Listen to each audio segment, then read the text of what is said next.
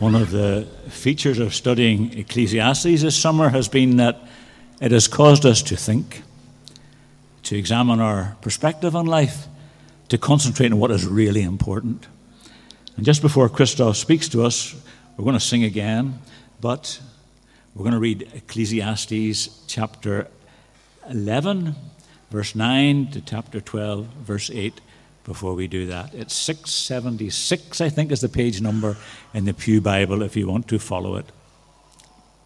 It says this Be happy, young man, while you are young, and let your heart give you joy in the days of your youth. Follow the ways of your heart, and whatever your eyes see, but know that for all these things, God will bring you to judgment. So then, banish anxiety from your heart. Cast off the troubles of your body, for youth and vigor are meaningless. Remember your Creator in the days of your youth, before the days of trouble come and the years approach when you'll say, I find no pleasure in them. Before the sun and the light and the moon and the stars grow dark and the clouds return after the rain, when the keepers of the house tremble the strong men stoop when the grinders cease because they're few, and those looking through the windows grow dim. When the doors to the street are closed and the sound of grinding fades, and the men rise up at the sound of birds, but all their songs grow faint. When men are afraid of heights and of dangers in the streets, when the almond tree blossoms and the grasshopper drags himself along and desire no longer is stirred, then man goes to his eternal home and mourners go about the streets. Remember him before the silver cord is severed or the golden bowl is broken, before the pitcher is shattered at the spring or the wheel broken at the well, and the dust returns to the ground it came from, and the spirit returns to God who gave it. Meaningless. Meaningless, says the teacher. Everything is meaningless. Folks, um, please do have that uh, passage open before you. Um, Ecclesiastes isn't always immediately easy to interpret on first reading, so if you have that open before you, and I try to to say a few things about it, try to interpret it, uh, hopefully together we can hear God's word for us today. So it's our last, our last time in Ecclesiastes, depending on uh, what you do with your summers. You'll have heard one today, is, is the least, or eight of these uh, sermons where we've tried to grapple with this quite unique book. As we do so, as we set off into our, our sermon today, I want you to try and use your imagination. I hope you're up for that. The thing I'm going to ask you to imagine isn't easy. Uh, I'm warning you of that before, before I start. It's a bit of a stretch, but I'm going to ask you anyway.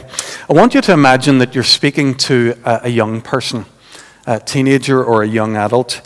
Now, now, that in itself may not be too hard to imagine, but this is where it's going to get difficult.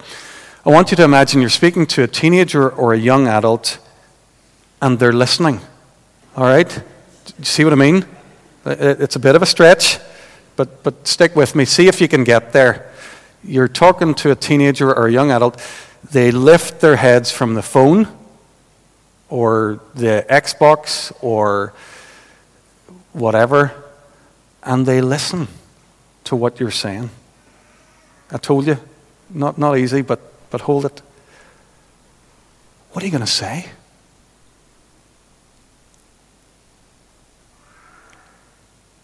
What should we say to our young people? The writer to Ecclesiastes, who hasn't really been focusing on any particular age group, uh, or, or the, the preacher, I should say, chooses to end his book with a bit of a focus on a younger person. Chapter 11, verse 9 Be happy, young man, while you are young. Is there something in these verses about a younger person. Youth, he says, chapter 12, verse 1, is brief.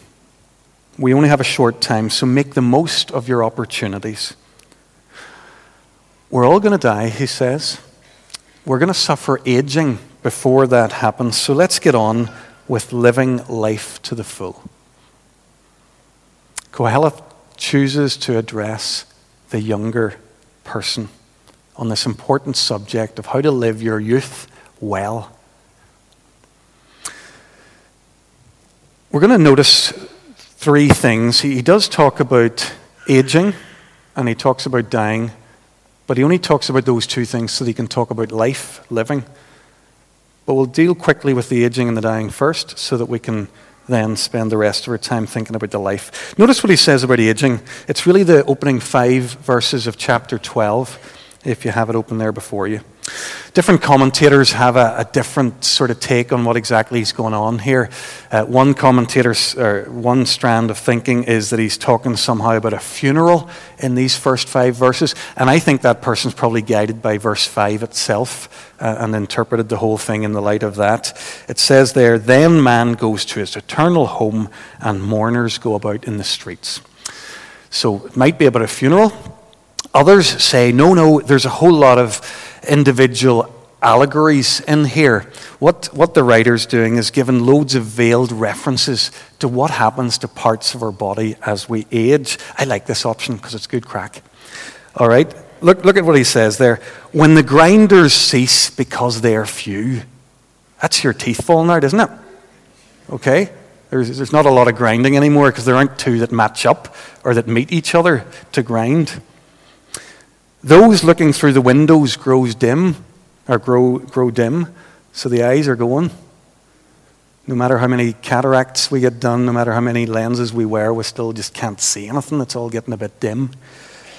The sound of grinding fades. This guy's ready for his hearing aid, isn't he? Or for a, an upgrade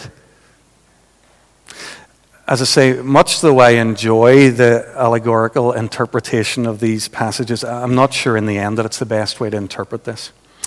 Look back to verse 2. The young person is to remember their Creator in the days of their youth, before the sun and the light and the moon and the stars grow dark. Sounds like creation turned around, put in reverse. Do you remember? God said, Let there be light, and there was light. He created the sun, the moon, and the stars. Well, something's happening here that everything that God put in motion is, is now being reversed. Creation's becoming undone. There's kind of like a, a metaphorical darkness that the, the writer's describing here, or the preacher. And people, the people mentioned in the text, they all respond in different ways. There's actually four different types of people. The strong men, so that's the, I don't know, is that the, the wealthy, uh, those with social status? The keepers of the house, those are probably male servants, people who look after the household. The grinders, then, are the female servants because one of their big jobs every day is to grind some grain for flour. And those looking through the windows, well, we're going to say that those are, again, people of higher status. People who have enough time on their hands to sit looking out the window, watching the world go by. Four types of people noble people or wealthy people, but also their servants, men, but also women.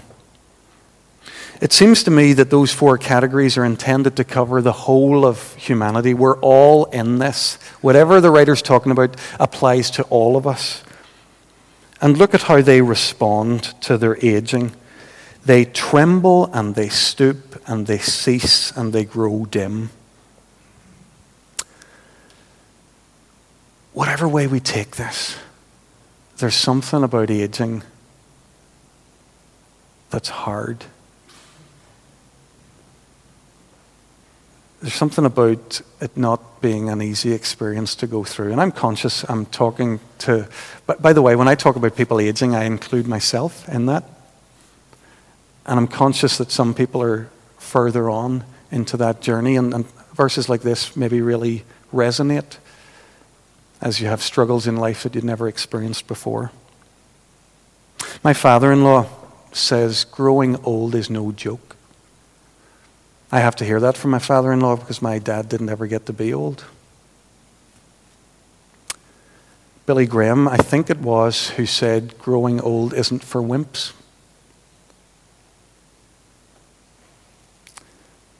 So we're thinking here about aging, and we're just allowing a little bit of reality to kick in there.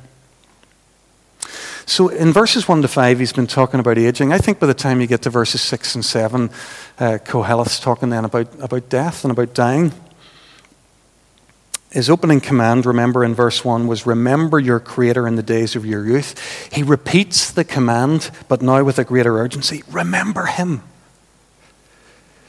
Before the silver cord is severed or the golden bowl is broken, before the pitcher is shattered at the spring or the wheel broken at the well we could probably spend an age trying to work out every last part of this, but it is a silver cord and it's a golden bowl. Life's precious.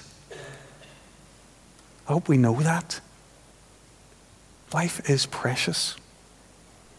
Look at those images the, the middle two the bowl that's broken, the pitcher that's shattered. One day my body's going to break down so entirely that the life is just going to seep out of it like water from a bowl that's broken. That's what I'm being told here. Life's precious, but it's fleeting. We said a moment ago that Koheleth chooses to talk about aging and about death because he wants to talk about life. And that's where I want to go now. Where, where's the life stuff? you say it's all, all death and dying here. Look back to chapter uh, 11, verse 9, and you'll see it. Be happy, young man, while you're young.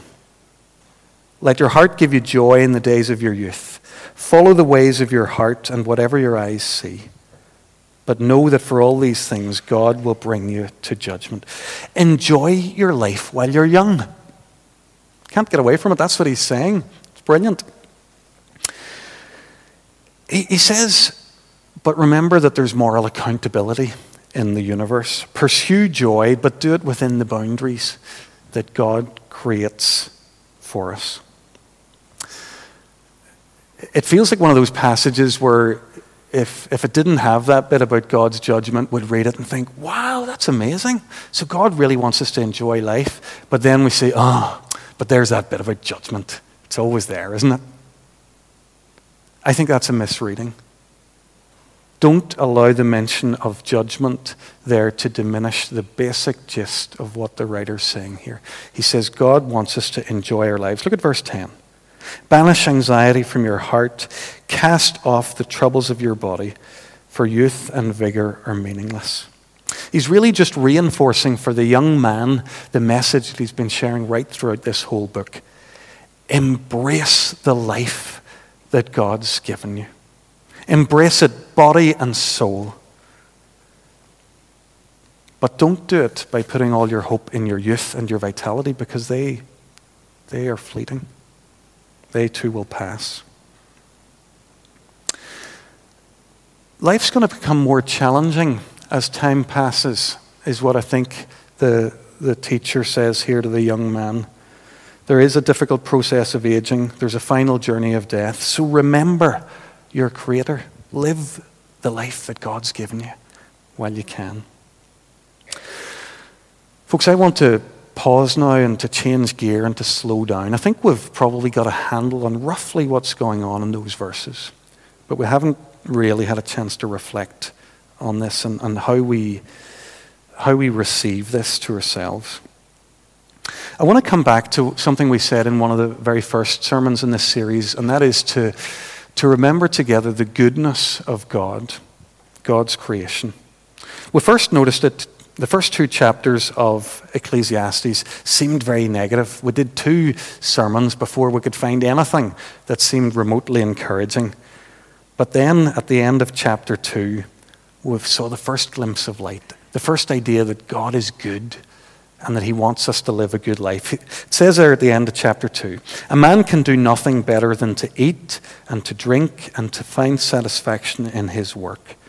This too, I see, is from the hand of God. For without him, who can eat or find enjoyment? The writer seems to be saying, Go and find joy in the life that God's given you.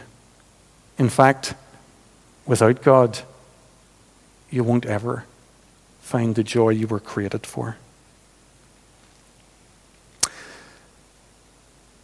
I, I tried to tried to think about this this week, and actually, since writing, being down in Tollymore the last few days has really helped me with this again. This world that God gave us, it's not just a world to keep us alive.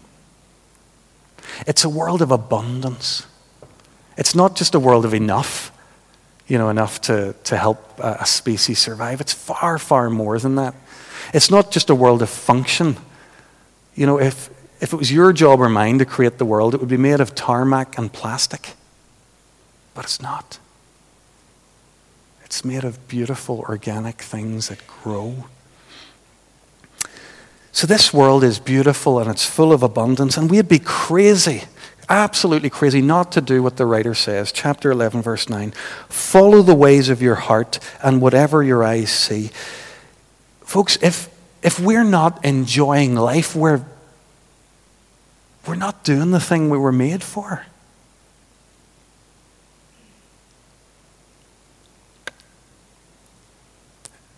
Um, don't, don't hear me say that there aren't problems in our lives, of course.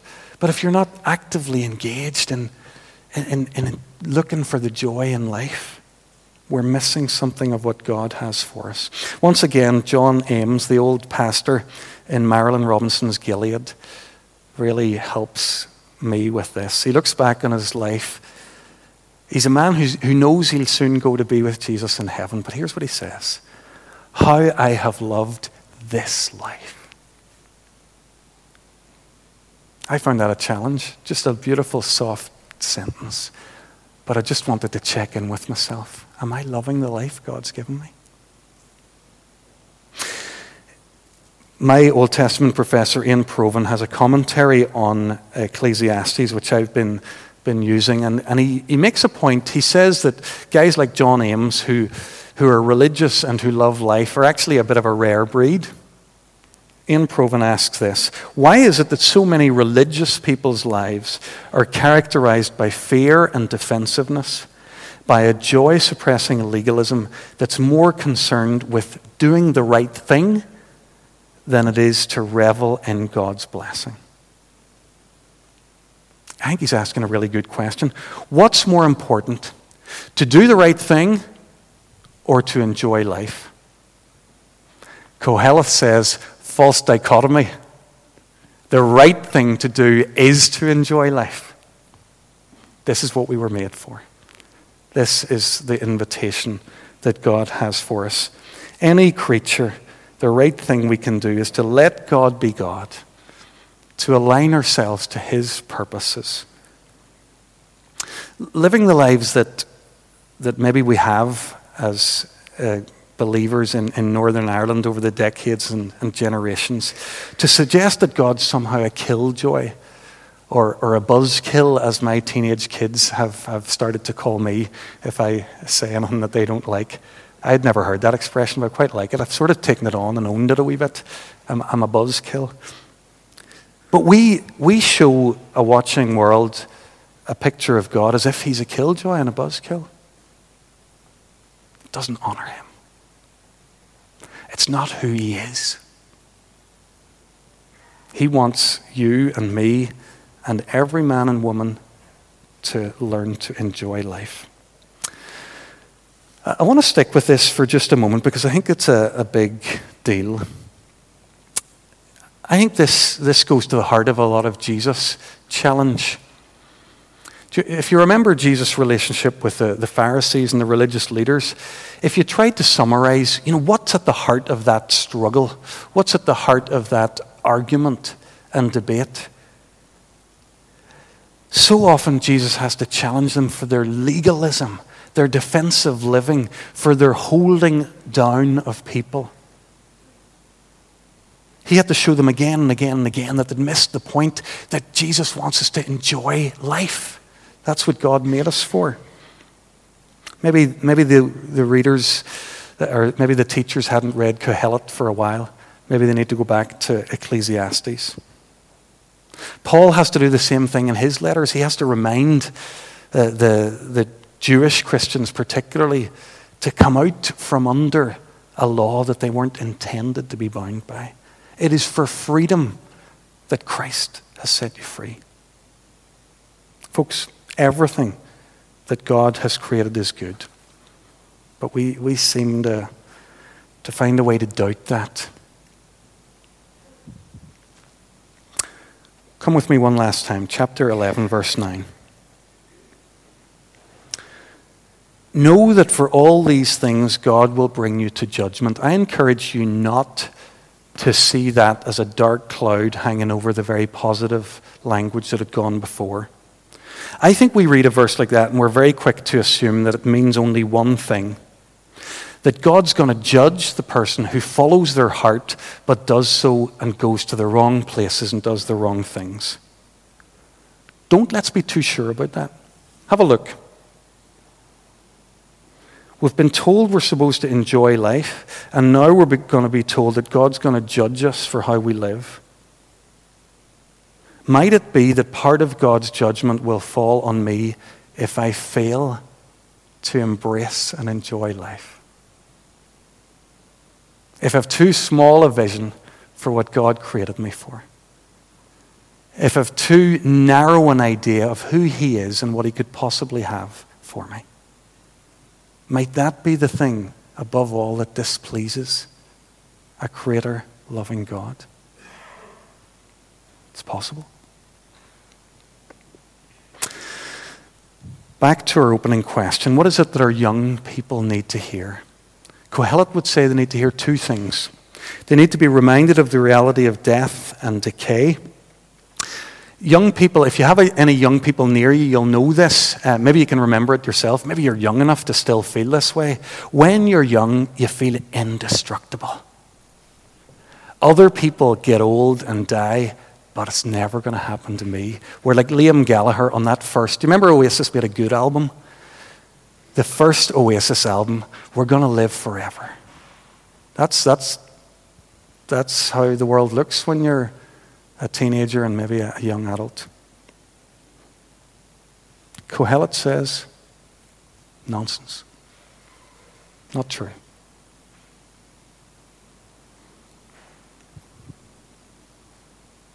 The most loving thing we can ever do with our kids and our young people is to speak truth to them. And maybe this is one of the truths that somehow they need to encounter. The second truth Kohelet says that our young people need to be told is of the absolute goodness of God so that they don't doubt that and that they can start to live into that and live out of that. We need to show our kids that God is good, that His law is beautiful. We need to show them, if we're still talking about the law or life with Jesus as something they should do, we need to stop. We need to talk about the life of, that God's created and life with Jesus as a thing that they're allowed to be a part of. Show them what an extraordinary privilege it is to live as a son or a daughter of our Father God. By the way, maybe you struggle to talk about these things in your house. Maybe you've been listening to me and you think, goodness, yeah, I know you're talking about talking to teenagers and it's not easy, not always easy to have these conversations in that kind of explicit way. But, but you're doing this work, whether you're having those very profound conversations or not. The poet T.S. Eliot said something that I think is a, a wonderful but challenging truth. He said, The things that are taken for granted at home make a deeper impression upon children than what they are told. The things that are taken for granted, the way life's lived in a house, is far, far more formative than those moments when parents sit and look at kids and say, here's what you should do. They're watching, they're listening all the time. It's the lives we live before them that speak. So let's, for their sake, enjoy life and invite them to do the same. Folks, we're coming just now to the end of our passage and to the end of this whole book. Um, I don't know whether you noticed it, but chapter 12, verse 8, the last verse that we read together, is almost a carbon copy of chapter 1, verse 2. bookends the everything that Kohelet has taught starts in chapter 1, verse 2, finishes in chapter 12, verse 8. And I suppose it's, it's very famous. It feels a bit like a summary of everything that he's taught. Meaningless, meaningless, said the teacher.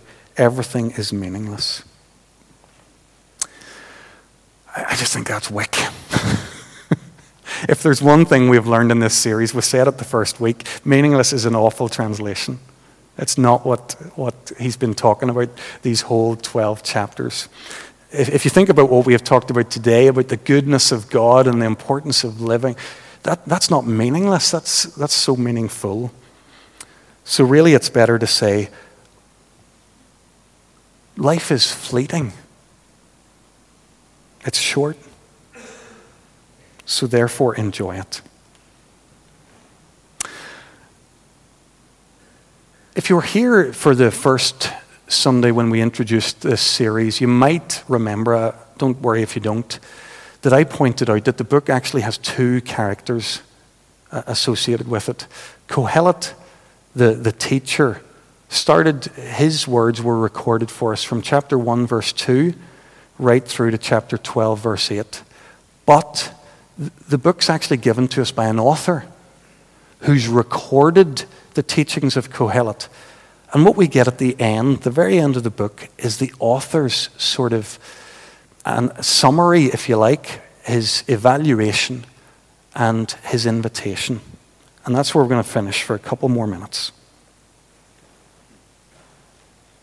In verses 9 to 10, he tells us what he thinks of Kohelet. Basically, he seems to be saying, I think Kohelet's right. And I think he's wise. And if you think about it, that makes sense. It'd be kind of weird for him to go to all the trouble of recording all this if he thought it was nonsense. So he, he likes Kohelet's teaching. So, my question to you as we come to the end of this series, however much or little you heard of it, what do you make of his teaching of Kohelet? That's far more important. Do you think he's a wise guy? Will you allow his teaching to enter your consciousness? Start to be a part of your worldview? Some of you love Ecclesiastes, and you've told me that. Others of you may well hate it. You may think it's, it's pessimistic. Whether you've loved it or hated it, maybe a quick glance at verse 11 will help you understand what it's supposed to be. Look at what it says there. The words of the teacher, along with the words of the wise, they're like goads. So, what's a goad? A goad is a, a stick. So, if I was a shepherd in, in these times, I would have had a stick, and on the end of that stick, there would have been some sharp items, maybe a nail or a, you know, a sharp piece of stone. So, if I'm, I'm shepherding, herding my animals, I'll use that stick to to tap them and to, to keep them moving, keep them moving forward, keep them moving in the right direction. Painful, I would imagine, for the animal when it's given a whack with a stick, but good for it in the long run. That's what Kohelet's words are. That's how they're being described here. Maybe it's an admission that these aren't easy words. You see, sometimes wise teaching and real truth isn't nice. It's not supposed to be. It's not comfortable. Sometimes real wisdom has to shatter our illusions. Sometimes it has to, to challenge our, our folly. But if it's good wisdom and godly wisdom, it's always doing that with a purpose. It's to keep, keep me moving in the right direction, keep me from going here or here, uh, and keep me going here. So the shepherds used goads. The goads we're talking about here, this wise teaching, it comes finally, we're told, from one shepherd.